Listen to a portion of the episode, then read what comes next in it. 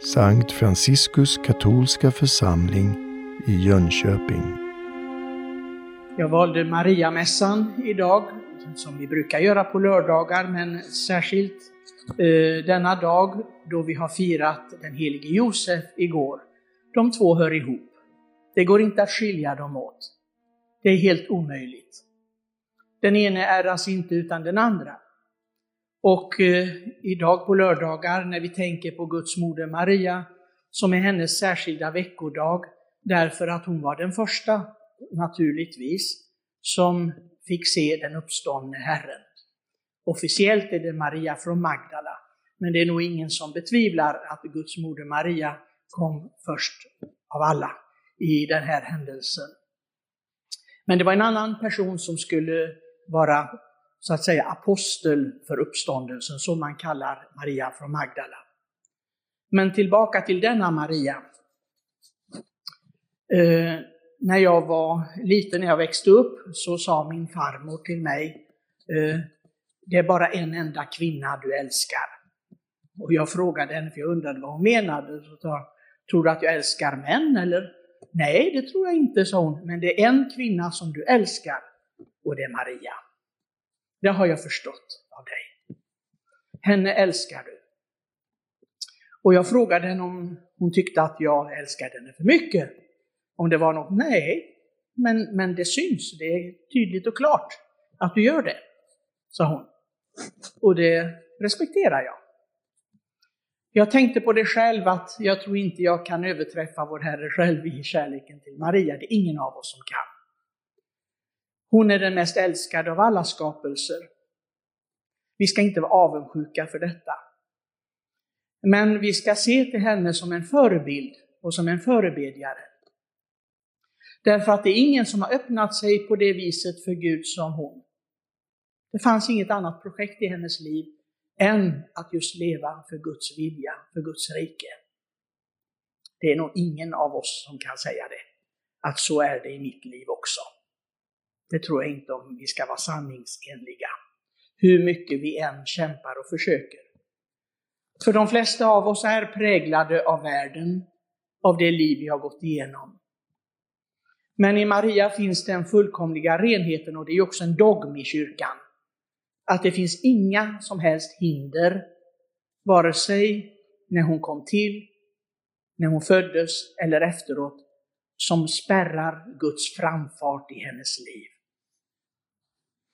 Och ändå vet vi att när Herren upphöjer henne så gör han det på ett sätt som kanske för oss inte är så naturligt. Det är klart att alla vill prata väl om sina mammor. Vem vill inte göra det? Och även om vi har saker och ting att dölja om våra mammor, att vi tyckte att de kanske inte var så kärleksfulla som de borde ha varit, så skulle vi aldrig i livet säga det om vi är någorlunda funtade i huvudet. Vi gömmer det, vi döljer det. Men nu är det så att när vår Herre Jesus Kristus talar om sin moder, så talar han inte om henne i upphöjda sammanhang att ja, det är hon som har fött mig. Nej, inte den, med den biologiska så att säga, eh, verkligheten som det innebär, utan han upphöjer henne på ett helt annat sätt. Vem är min moder?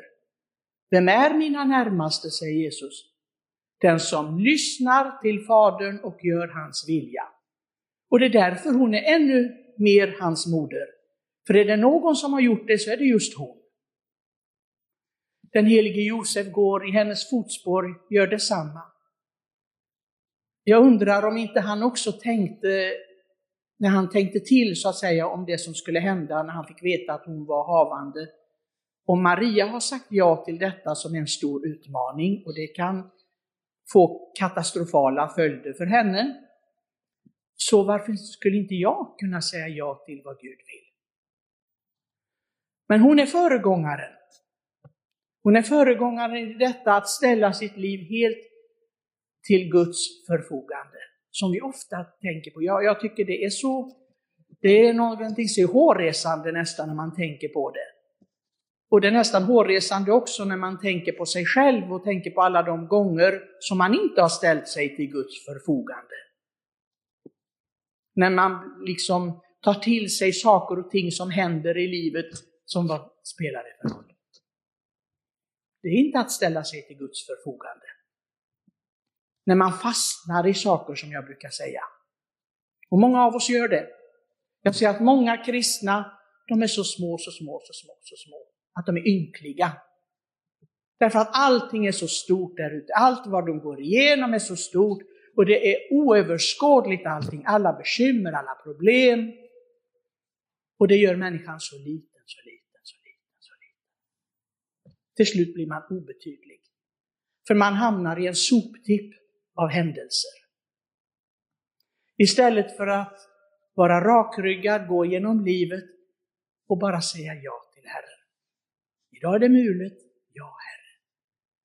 Idag mår jag dåligt, ja Herre. Idag måste jag konfronteras med det här, ja Herre. Idag behöver jag så att säga ta itu med den här saken, ja Herre.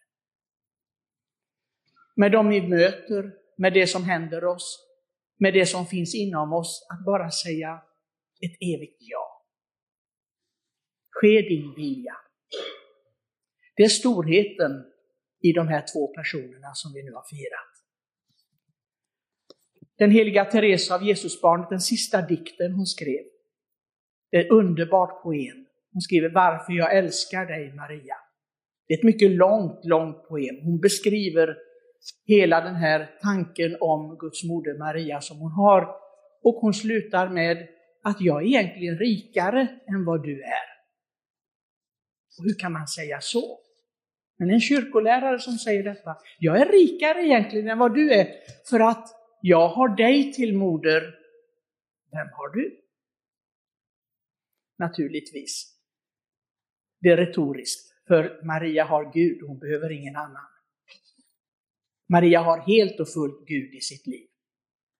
Och då behöver man ingenting annat. Det är precis som den andliga modern för lilla Therese, Teresa av Jesus, av Avila säger, den som har Gud saknar sannerligen ingenting. Endast Gud är nog. Solo Dio basta. Endast Gud är nog. Ibland så tänker jag även för mig själv, hur långt måste jag gå? Hur många år måste jag leva till för att det ska bli så? Det är lätt att prata om det. Det kan vem som helst. Det är lätt att prata i sådana termer, men att leva det. Och det är för mig min livsfråga. Hur, Pater Josef Maria, kommer du fram till det? Att det verkligen blir så, dag för dag, stund för stund, inte bara lite då och då. För det är ingenting märkvärdigt. Att älska Gud bara på part-time, vad är det för ingenting? Utan detta ska ju vara konstant. Konstant, inte lagom. Vi skrattade om det på frukostbordet när vi sa, ja vi ska vara kristna lagom, vi ska vara ordensmedlemmar lagom, vi ska älska Gud lagom. Den termen, det ordet finns inte i vår tro. Det finns inget lagom. Och det ser vi i Maria, det ser vi i Josef, det ser vi i de flesta helgonen. Ja, de skulle inte varit helgonförklarade folk om de inte hade levt det utan det där ordet lagom. Av hela ditt hjärta, av hela din själ, av all din kraft, av allt ditt förstånd, av hela. Det står inte, ja, så mycket du kan. Det står det inte. Det är inte Guds bud. Må nu Guds moder Maria be för oss alla. Särskilt om jag brukar be varje dag för min församling. Det, det jag, känner jag att jag är förpliktad till. Och då ber jag särskilt, så jag säger till Herren, och särskilt för dem som är svaga i tron i min församling. Särskilt dem. Förbarma dig särskilt över dem som är svaga i tron. Låt oss be för varandra att ingen är svag i tron.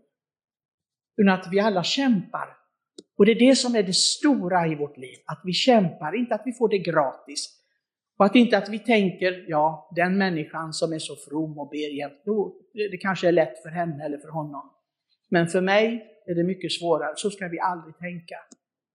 Det är en ursäkt som kommer från den onde fienden, från själens fiende. Vi står faktiskt alla på samma plan. När vi har tron på Gud så står vi alla på samma nivå. Men det är olika hur vi kämpar för att uppfylla Herrens stora begäran om kärleken.